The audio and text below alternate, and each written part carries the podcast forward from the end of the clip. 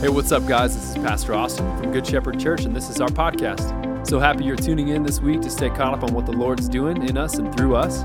I hope this content encourages you, I hope it challenges you, builds up your love for Jesus. Hope you enjoy the message. We love you. Uh, my name's Austin. I'm the lead pastor here as of a few weeks ago, so that's still fun. And um, I have we've been in this series that we're calling Established. And what we've been looking at these first couple weeks, really, uh, the first couple weeks of the year, is where we've looked at uh, things that God has established on His end towards us. And establish that word is a word that I felt like the Lord gave us as direction, uh, gave us as uh, something to center in around for us personally and as a church for the year. And so, what we looked at, uh, the first things first, everyone already knew it, everyone was already thinking it. I just wanted to be the first one to say it. That very first week, we said that Jesus has established himself as the head of the church. Right? Like, we, we already knew that. I just wanted to come up here, and the first thing I wanted to say was, like, hey, this is what it is still, just so we're all still clear. That, that if he is kind of the, the wind blowing, like, we're just going to try and hoist ourselves best we can to see where he wants us to go. Right? Amen. Uh, then last week, what we talked about is that God has established on His end towards us as the as the judge, the sovereign judge of the universe, with all the power and being holding all knowledge within Him. Right.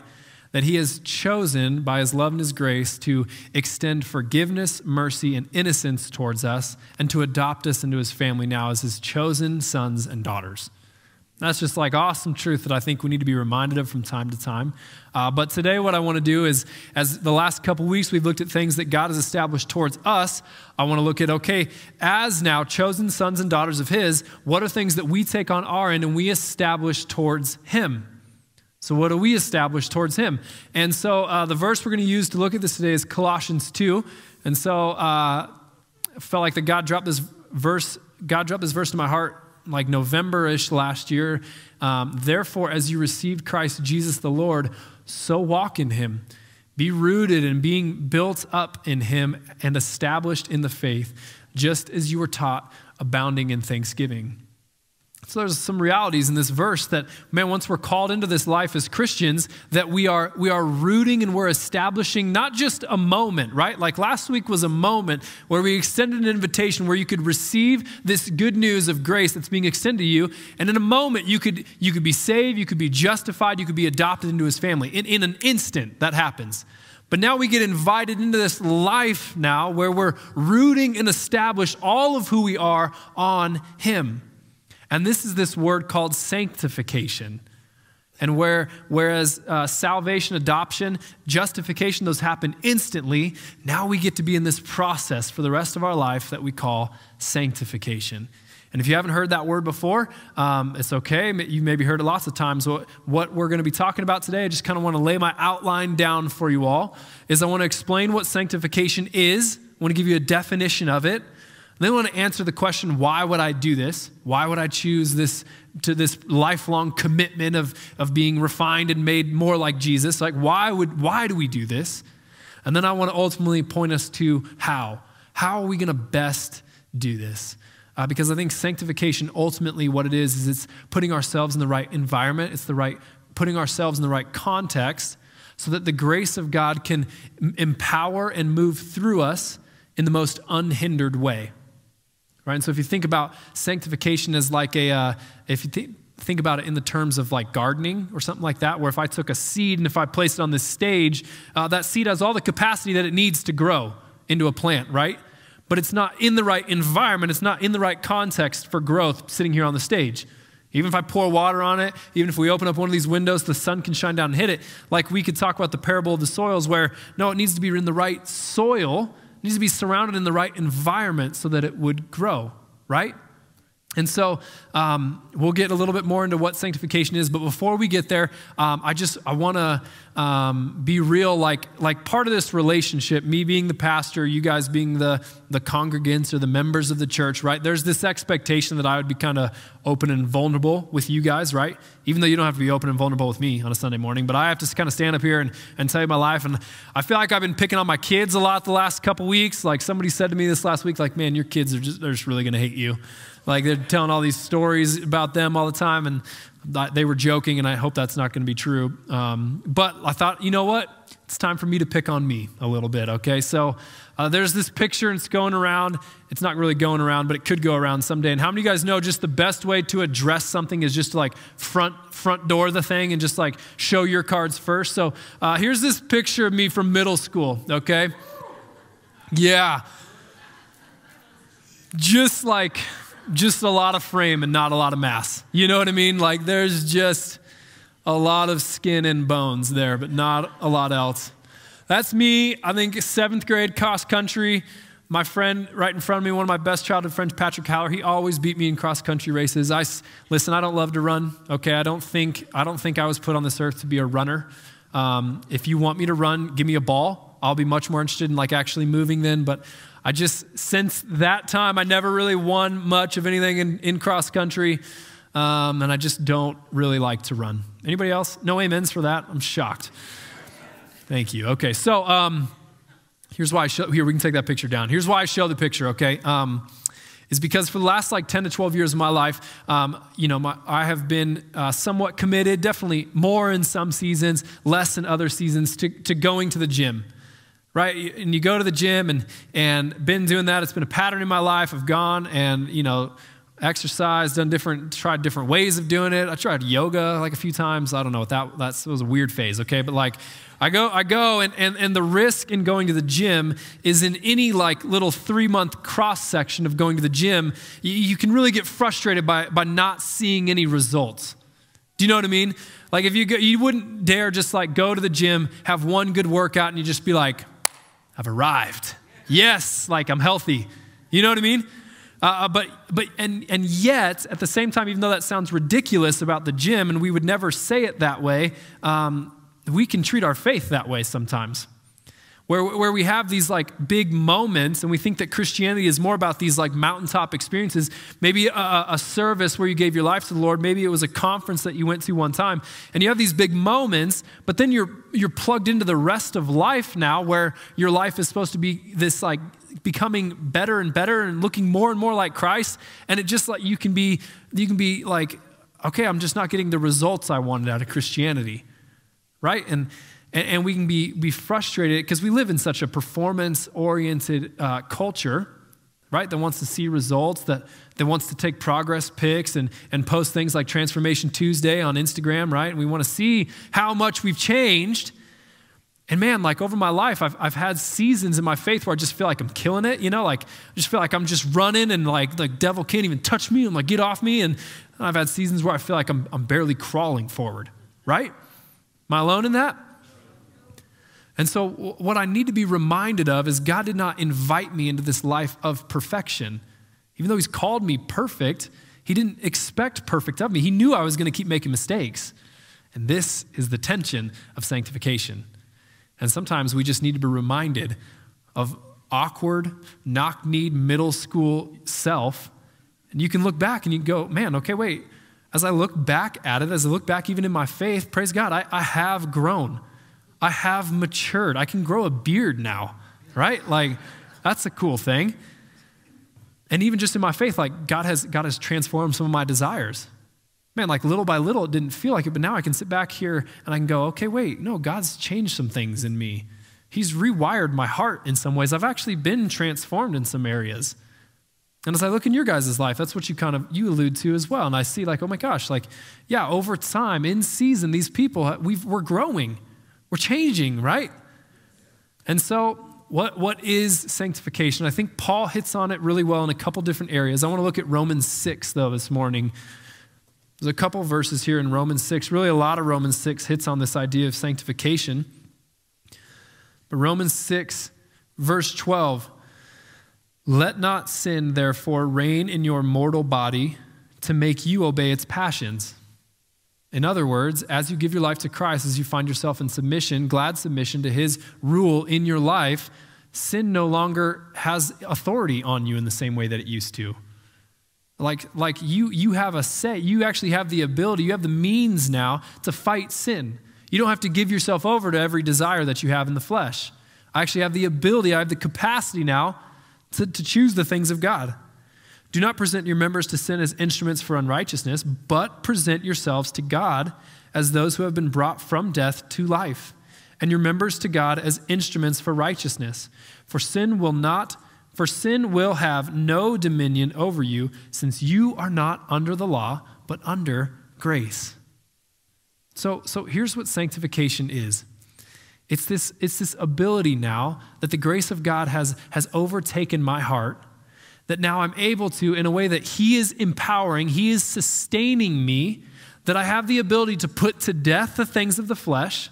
I put to death my earthly desires, the things that don't align with the heart of God. And, and, and simultaneously, because it's not just putting to death the, the desires of my flesh, but it's making alive in my heart the things of Christ.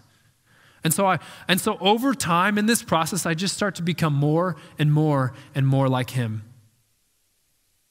This is sanctification. And this is the process now that we've all been called into. Because God, even though, yes, he, He's present at, He's active in our salvation. Amen? Like He's initiating that love for us and we're responding to that call. But now we enter into this process, this partnership where we're working with Him to start to look more like Him. And it's my experience that uh, this process doesn't go as fast as I would like. Anybody else? Like it can be frustrating sometimes where I'm like, why am I still struggling with that? I, I got in a group. I got around some friends. Like, I'm going to church on Sundays. Why, why, am I still, why am I still speaking in this way towards my kids? Or why am I still doing this thing? It just, it takes longer than we want it to, right? And, and I think the natural question, Uh, obviously we don't ask, we don't ask the question like this in church because this is church. Right now we're all, we're like, we are sanctified right now in church. Like we are, we're in church. It's good we're good. We're like, our behavior is good. But this is the question that you might ask yourself like Monday morning, like, why did I sign up for this? Right? Because if you're really going to be sanctified, that's going to lead to some hard spots and maybe some relationships that you have. Might lead to, it might lead to you being unable to continue in the workplace that you're working in right now. Your behavior is going to have to look different. And, and listen, the reality is, is that dying to your flesh is not a comfortable process. It takes God convicting you. It takes these like piercing words to your heart where you go, okay, wait, hold on. I'm not behaving in the way I should. And that change, it's difficult. And sometimes, like, if we can be really honest, like, I just go, you know what? I know I'm to fail, so why, why even try? Right?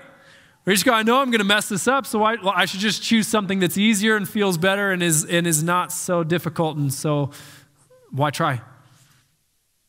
But that's, that's why I want to like answer the question why, why try? Why try at this? It, it's, a, it's a lifelong commitment. Like, that's a big deal. And I hope we don't take it lightly, right? So let me answer the why, and then we'll break down into the how. So, why, why enter into sanctification? Why enter into this process of putting to death the feelings of my flesh, making alive in my heart the things of Christ? Uh, the first reason is because it's the faith that God has given to us.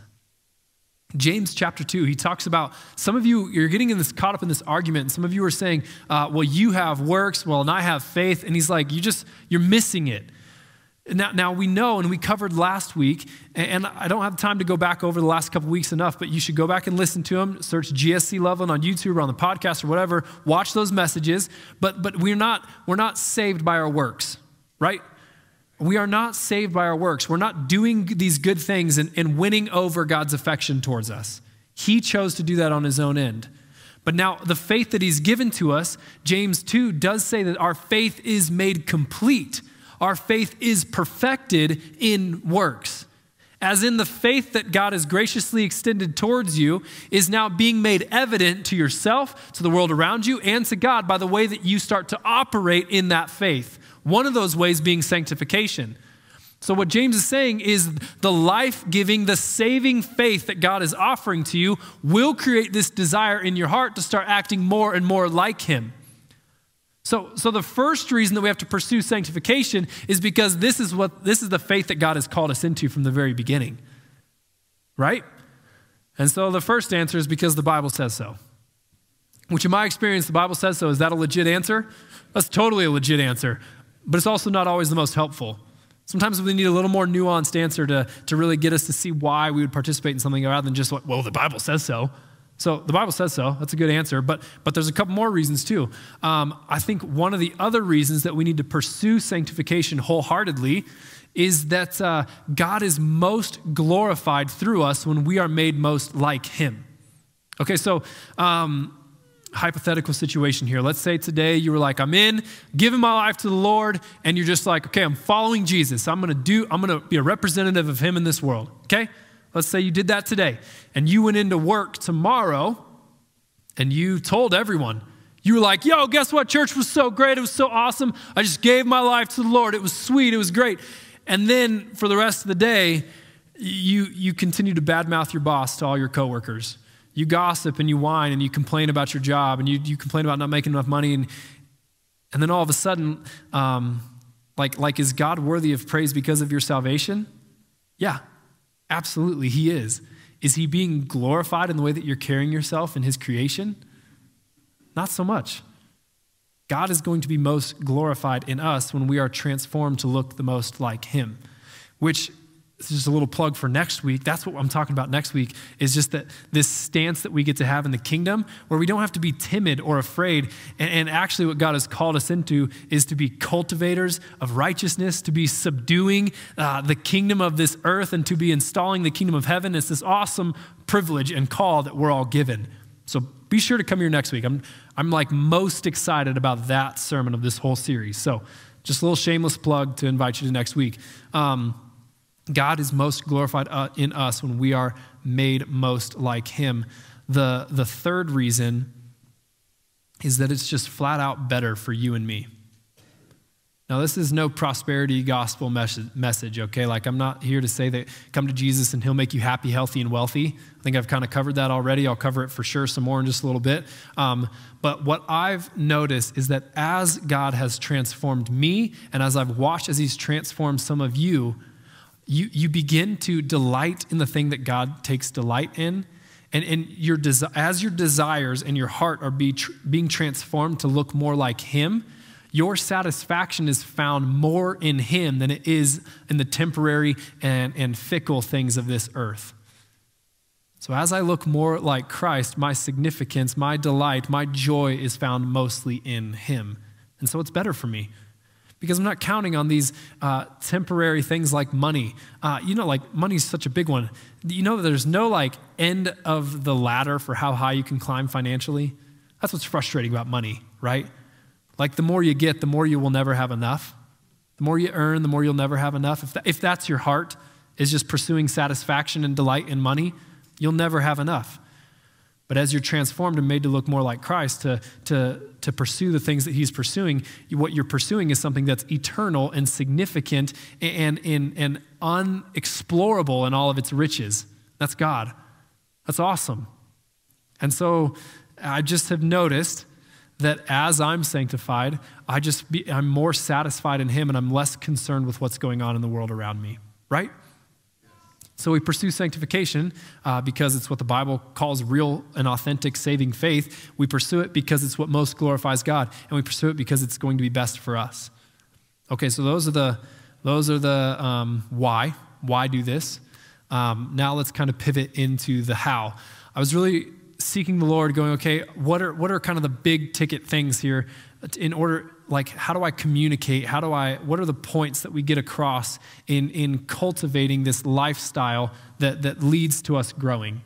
Because again, sanctification, it's this, it's this grace driven, grace empowered um, growth that happens in our life.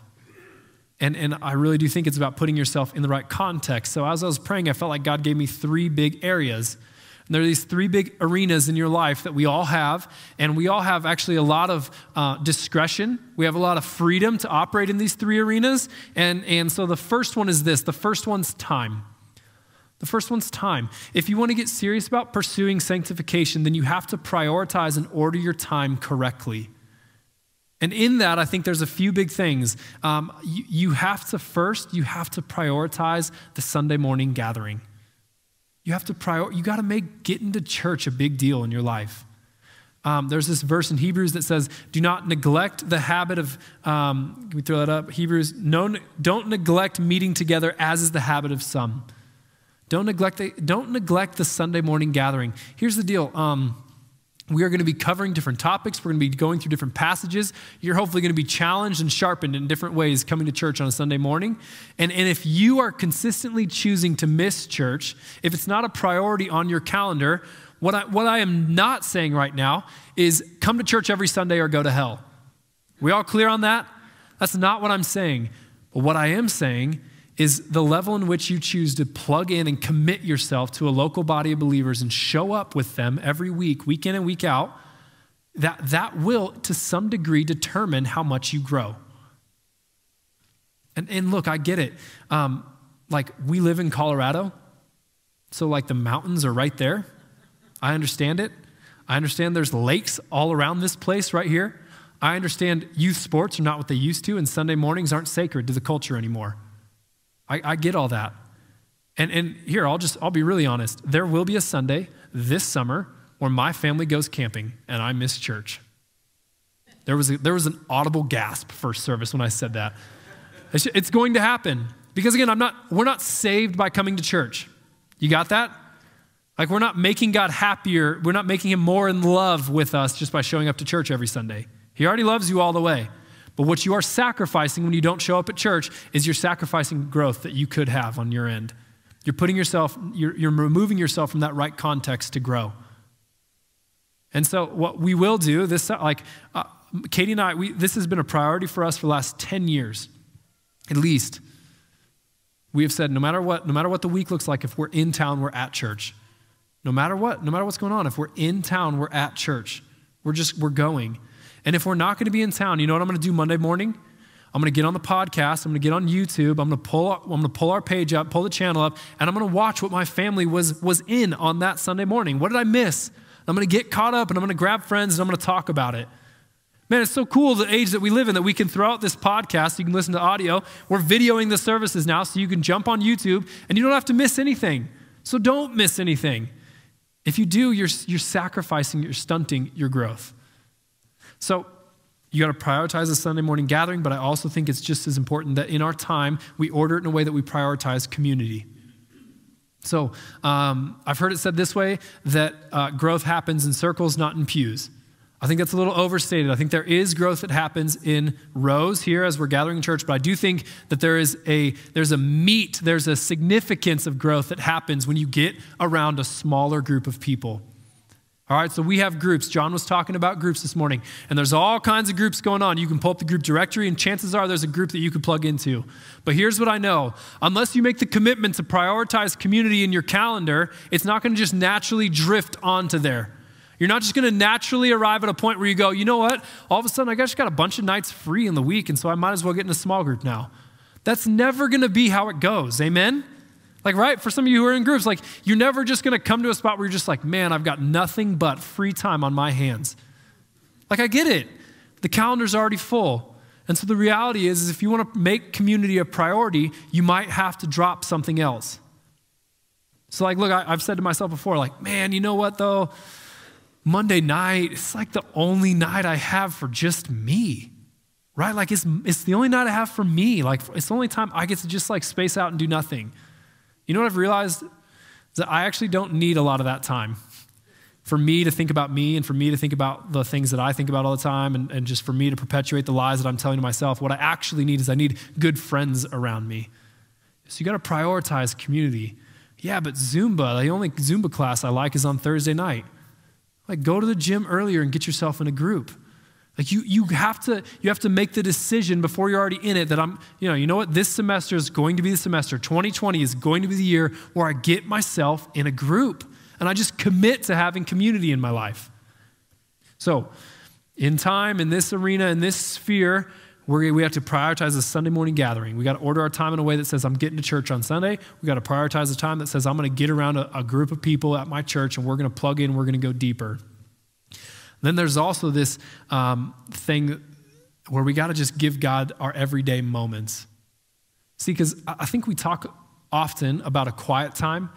And, and hear me, I think a quiet time is one of the best things in your day that you can make time for. Having some time where you just seek the Lord, read the Bible, spend some time in prayer, spend some time in worship, that one on one time, that secret place time, you got to have it. You got to have that time in your life, absolutely. But I think the mistake that we can fall into is we go, okay, I did my quiet time for the day, check that box, and then you move on and you forget about Jesus for the rest of your day.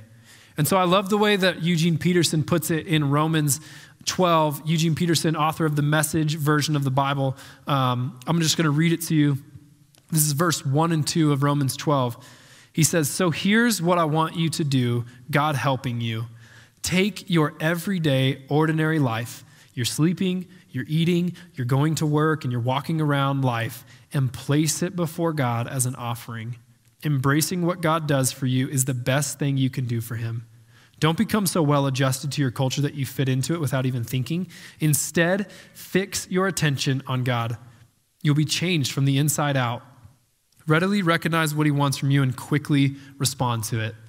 Well, that, what this verse communicates to me is that my life has become so much more of a, it doesn't matter if I'm doing the dishes, doesn't matter if I'm driving, it doesn't matter if I'm in a meeting with a staff member. Like my, my whole life, I'm interruptible by the Holy Spirit. I'm available for God to speak something to me, for me to be used by Him at any moment. And I just present even all the ordinary and dull parts of my life as a sacrifice to Him. And I choose to just worship and pray, and I, I spend time with Him all throughout the day in those everyday little moments.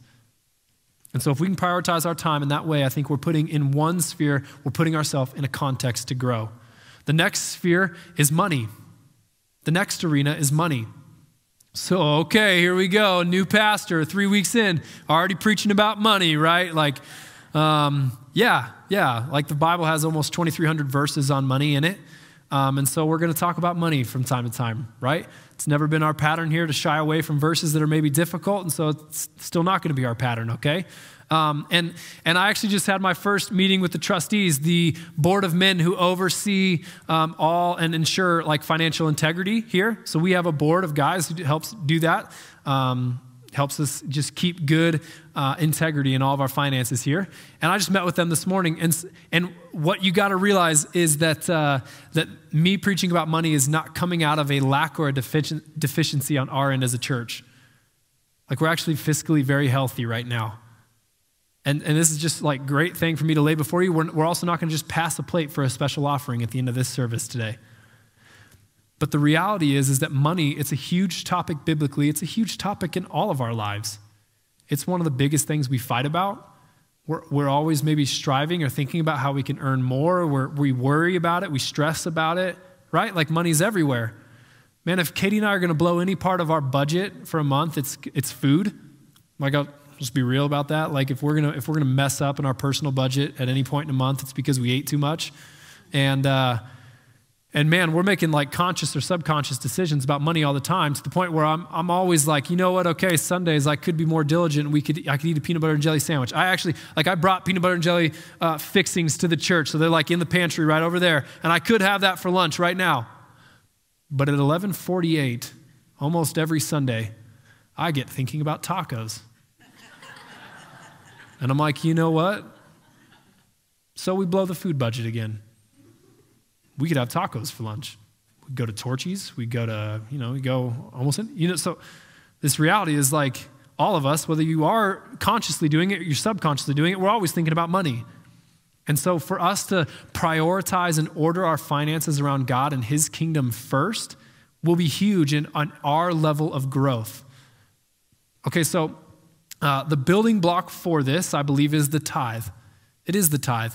So what the tithe is, is it goes all the way back to the Old Testament, but it's something that the church has practiced for thousands of years, where, where uh, members of the church will come and they'll give 10% of their income to the local church for the local church's flourishing, thriving, and, and for the advancement of the kingdom in the community that they're in. Okay? And, and so this is something Katie and I have been committed to ever since before we were married, praise God. We have, we have tithed to the local church, to this local church. And, and man, over the years, I can tell you story after story of God's faithfulness that he, is, that he has showed to be our provider in, in big ways, in like shocking ways, but mostly just in a lot of like really small, like continuous ways. You know what I mean? And, and the reality is, is I don't drive a Bentley to the church every day. I drive a 1994 Jeep Grand Cherokee. All right? I heard someone say woo just now. Like, well, there's nothing. Yeah, all right. So, got another Cherokee driver in the congregation, apparently. But The reality is, is that the tithe, what it does is, is monthly or weekly, whatever, however often you do it, it, it is this reminder that God, you are the Lord of my finances. And I trust you as my provider. And what it does, it creates this building block in my life where I get to come before Him and I get to lay my finance, finances towards Him and I get to say, okay, um, I'm trusting you that you will provide and you'll take care of me in my 90% of my income better than I could with my whole 100. Right? And, and, and, the reality is that's difficult for some people to grasp. And maybe part of the reason is because you're, you're strapped by debt and stuff. And you need to get into that financial peace class. If you've never taken it, and if, if debt is just like killing you right now, you got to take that class. It'll put some principles in your life that, that will help change the way you order your money. That's just a little plug for that. But, but here's, here's the hard reality about the tithe. Um, God is not actually just wanting to lord over 10% of your income. He actually wants to lord over your entire checkbook. Right? So, so if we're going to sit here and we're going to say that, God, you are the Lord of my life, then we have to acknowledge that includes being Lord over my finances as well. And so, what tithing does is it kind of puts this, this uh, continuous sanctification where I'm just continually being reminded and trusting God with my finances to prepare me ultimately for um, for like a, a, moment where God would call me to give sacrificially or for me to give in a way that I would the world thinks I'm crazy, my, my family thinks I'm crazy. Like, why are you you're doing what? You're giving what? Because because um, what God is after in your finances is not just total submission to Him. Let me explain this real quick. I, that's part of it for sure. God, you're Lord of my life. That means you're lording over my finances. I'm going to submit to that. But I think actually what God is wanting to do with all of our money is He's wanting to sanctify us. Remember, sanctification is being made more and more and more like Him. One of the things, one of the marking characteristics of our God is He is an absolutely, radically generous God. Like you just think about in Genesis, what He poured out in creation like, he didn't have to give us beautiful sunrises, beautiful sunsets. He didn't have to put us in a world filled with all this stunning beauty, but he's generous. He's poured out so much for us for our enjoyment here on this earth, right? Not only is he generous in the way that he created everything, he's generous on the cross. He poured out everything, even to the end of his life, he poured out for us. I love Malachi 3:10 says this. Bring the full tithe into the storehouse, that there may be food in my house, and thereby put me to the test, says the Lord of hosts. If I will not open the windows of heaven for you and pour down for you a blessing until there is no more need. Our God is generous. He's a radically generous God. This is the only thing that He says, hey, try it. Just try it. Test me on this. Just check it out. Just, just put this as a priority in your life and just see what I'll do. Right? And again, not driving a Bentley, driving a Jeep Cherokee but what he's done over time is he's just continually formed my heart um, in a way that uh, I'll, I'll just, I'll speak for me right now. I won't speak for all of you, okay? Personally, not just naturally wired to think selflessly with my money. I'll just be honest, all right? I get it. I, I get money and I think, okay, I could use a new pair of shoes, even though I don't need a new pair of shoes. Like, like a lot of things in my heart with money want to spend on myself, my family first. What God is wanting to cultivate in all of us is a heart that is generous to the kingdom. Because money is just a tool in the kingdom. It's not good, it's not bad. It's simply a tool. What, what we do with it makes it good or bad. If we fall in love with it and if it has power and if it owns our heart, then it is evil. But, but if we use it and we steward it in a way that says, okay, God, what do you want to do with these resources that you've given to me? Now we're using as a tool to bring heaven to earth. Right?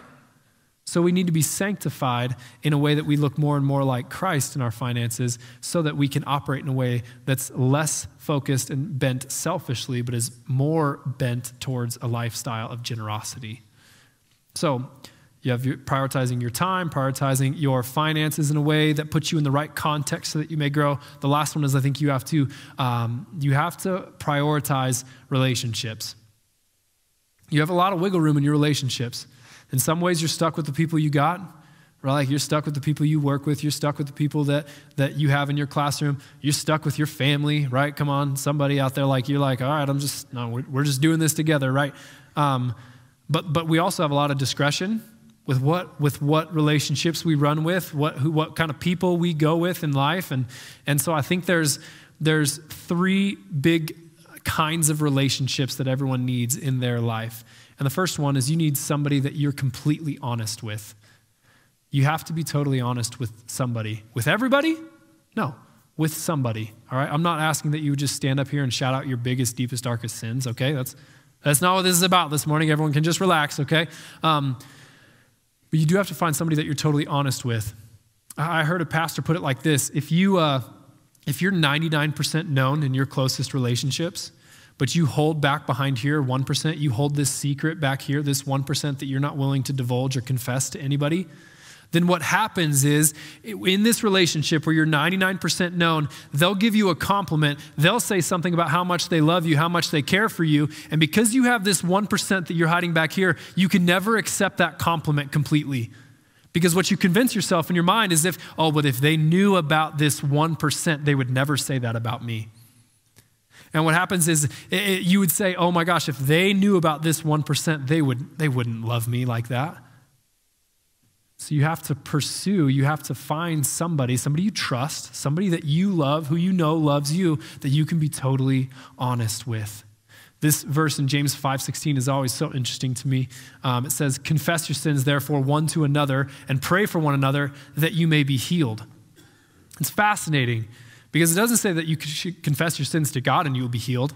Confess your sins to God and you'll be saved. Confess your sins but one to another, and that's where you find healing I think it, what James is hitting on is this principle that if you aren't totally known by somebody, then you'll never be able to accept love. You'll never be able to accept compliments or, or anything in a relationship because you'll always have this grenade that you're sitting back here and you say, well, if I ever put this into the relationship, it wouldn't be able to make it. But my experience with my friends that I'm totally open with and who are totally open with me is as soon as we confess something, we lay it down there, uh, it's not met with this, oh my gosh, you did what? You, huh? No way. It's met with faithful men who will pray with me, who will see me through to the other side of things, who, who will encourage me, who will, who will, it's usually met with a, oh my gosh, you know, I've been in that too. I've been there too. It's not met with all this shock and, oh my, what? No way. It's, okay, how do we move on from this? How do we grow? You need to find somebody in your life that you're totally honest with because, because God's, um, God's heart for you is not to fight your sin in the dark. He wants to expose them, bring them into the light so that you can fight them in the light. So, second one that you need to pursue um, is you have to pursue people who will be honest with you. So, the first relationship is people that you can be honest with. The second one is people who will be honest with you. Here's what I mean by this it's the proverb better are kisses from a friend, better are kisses, no, I can get this right. Better are wounds from a friend than kisses from an enemy. Right? I was meeting with an older gentleman this week, um, who I was just talking about, you know, I just I need some people who will be get around me, help me grow. Um, this is not an open invitation right now for all of you to be critical into my life, but just know that I'm the kind of person who I I have several relationships where I've gone, hey, listen, if you see something that's off, I want you to speak into my life. My experience is you have to invite those relationships in. You can't just expect everyone to speak critically to you all the time. You have to actually seek that person out, and you got to say, hey, if there if you see something that's off in me, I want you to say it. And you want, you want to be the kind of friend to somebody who goes, hey, listen, if I see something off in you, I'm going to say it. It's going to be grounded, rooted and grounded in relationship. It's going to be rooted and grounded in love. But just so you know, I don't even think you understand how you're speaking to that person. I don't even think you understand the harsh tones that are coming out of you when you're talking that way. Do you realize that you're doing this? I'm not, it's, you gotta be, we gotta be faithful to show each other our blind spots here. Right? And so I was sitting down with this older guy and he's, he looked at me and he's like, listen, Austin, I'm not gonna blow smoke up your butt. And I was like, you know what? I don't need anybody to blow smoke in my butt. Like, that's weird. I don't want that, right? Like, tell me the truth. And I think you got to seek this kind of relationship out. You got to invite it in from other people to go, hey, listen, I know I got blind spots. Every single person in this room, you have a blind spot. It's like that moment when you come home from dinner and you have that huge green thing in your teeth, right? And you look in the mirror and you're like, hun, babe, like, how long has this been here? You were to tell me about this? Like, what? We were at the restaurant four hours ago. Like, are you kidding me? We've all had that moment, right? You need good friends to go, hey, you got something gross in your teeth. We got to work on this. We got to get past this. We can grow, right? So, those are the first two someone you can be honest with, someone who can be honest with you. The last one that you need is you need someone that inspires you in the faith. Uh, chances are there's somebody, maybe they're even in this room, that you just look at and you're like, man, why do they, how do they pray like that? How, how do, how, I just don't understand. They always talk about how they're just reading the Bible. And every time I try to come to the Bible, it's just so dry for me. Like, how do I, how do I get this just like vibrancy towards scripture that they have? Man, the way they treat people, right? Like you just look at somebody and you're like, man, the way that they love people, like I just don't, I don't, I tend to be so much more critical than that. How do I just have such a posture of, of humility and, and like acceptance towards people? So you got to find somebody, you got to get yourself around people who inspire you because I absolutely believe that faith is contagious. Man, you just get around those people and you just, you know, it's really easy is just to see somebody who worships in a way that you want to worship or prays in a way you want to pray and you go, hey, can I buy you a cup of coffee? Is that easy? Hey, can we get a meal together sometime? And so, again, why, why, why would we put ourselves out there in these vulnerable relationships? Why would we put our money in this way? Why would we do this with our finances? Why would we do this with our time? Because being sanctified, growing in our faith is something that we're called to in our faith. It's something that most glorifies God when we look most like Him. And then ultimately, it's going to make our lives better, not necessarily because we're going to be given all this stuff, but because we're going to look more like Him. We're going to desire more like Him. And so, here, I'm out of time already, but here's what we're going to do for the next couple minutes. I'm going to tell you about groups. Because John told you about groups every semester. Seems like we're talking about groups like, oh my gosh, will they not just like leave me alone about getting in a group? The answer is no. We're not going to leave you alone about getting in a group because we believe that every, we want to be a church of small groups, not just a church with a couple small groups that you've maybe heard about, maybe you haven't. We want to be a church where everyone's in a small group. Why? Because we want to take seriously this growth that we should all be committed to. And so, Look, the reality is right now we have, we have, we have a bunch of groups. We have over like 20 some groups. About 70% of our, of our 300 ish person church is in a small group right now. Praise God. That's an awesome number. It should be 100. It should be 100. And one of the obstacles right now that's keeping us from getting there is we don't have enough small group leaders. And so, like, I, I, get it, okay, being a small group leader, it's intimidating. You're like, what if I'm not the smartest in the room? What if they know more, more about the Bible than I do? What if, what if, what if, what if? Uh, the reality is, here's all it takes to be a small group leader. You got to be willing to open up your home or meet somebody somewhere to talk about Jesus. That's basically it. People are like, oh my gosh, all these rules with small groups, I don't know if I can keep up with all of it. We ask small groups to do four things. Four things. We ask that you would encourage one another, that you care for one another in a way that pushes people on in their faith that you would read scripture when you gather together, like just include the Bible in some way. That's not hard, right? Uh, that you would pray, like we should pray together, we should pray with one another, and, and that you would point people towards the next steps that they can take in their faith. ESPN, encouragement, scripture, prayer, next steps. Da-na-na, da-na-na, right? Like it's, we try to make it as easy as possible to remember. Okay? And so, and so Make this the year where you get in a commu- get in community. Pursue pursue these relationships. So we're not going to end with a song like we usually do. I'm going to pray. We're going to dismiss. Like grab somebody and just be like, "Hey, are you, are you in a group?" We have, we, we have men's groups, women's groups. Like th- this time at the men's retreat would be a great time to just meet some guys that you can get in a group with. Okay? And so let's I just, I so desperately, this has been a mature body of believers for years under Kent's leadership. I just only want to see us press in, go, go a little bit deeper in our sanctification, that we'd pursue him just a little bit, all that much more in this next season of our church. Amen? So let's stand and let's pray. Jesus, we, uh, we know this is not going to happen on our own effort. And I pray against right now the spirit of performance, the spirit of, of have to or must, God, that we have to just like drum this up on our own effort, God. But I just pray that your Holy Spirit would empower us, that we would um, just be sustained and driven by your work that's happening in our heart. God, I pray that you would just come and whatever parts of this message today, whatever maybe uh, our natural reaction was to be flared up a little bit, to be like, hey, why is he talking about that? I pray that you would just, um, would you press us farther into you, into your words, so that we can see what you truly say, God. It's not about any points that I'm trying to make this morning or, or points that I'm trying to convey in a human way, God, but it's just spiritual truth being opened up so that we may receive it, move on, and grow. God, would we look more like you so that we can wreak havoc, on the kingdom of darkness? That's what this is about. We just we want to be transformed by you, used by you in this world we live in. We trust you, we love you, We lay our lives down and ask for your kingdom to come, your will be done on earth as it is in heaven. In Jesus' name we pray. Amen.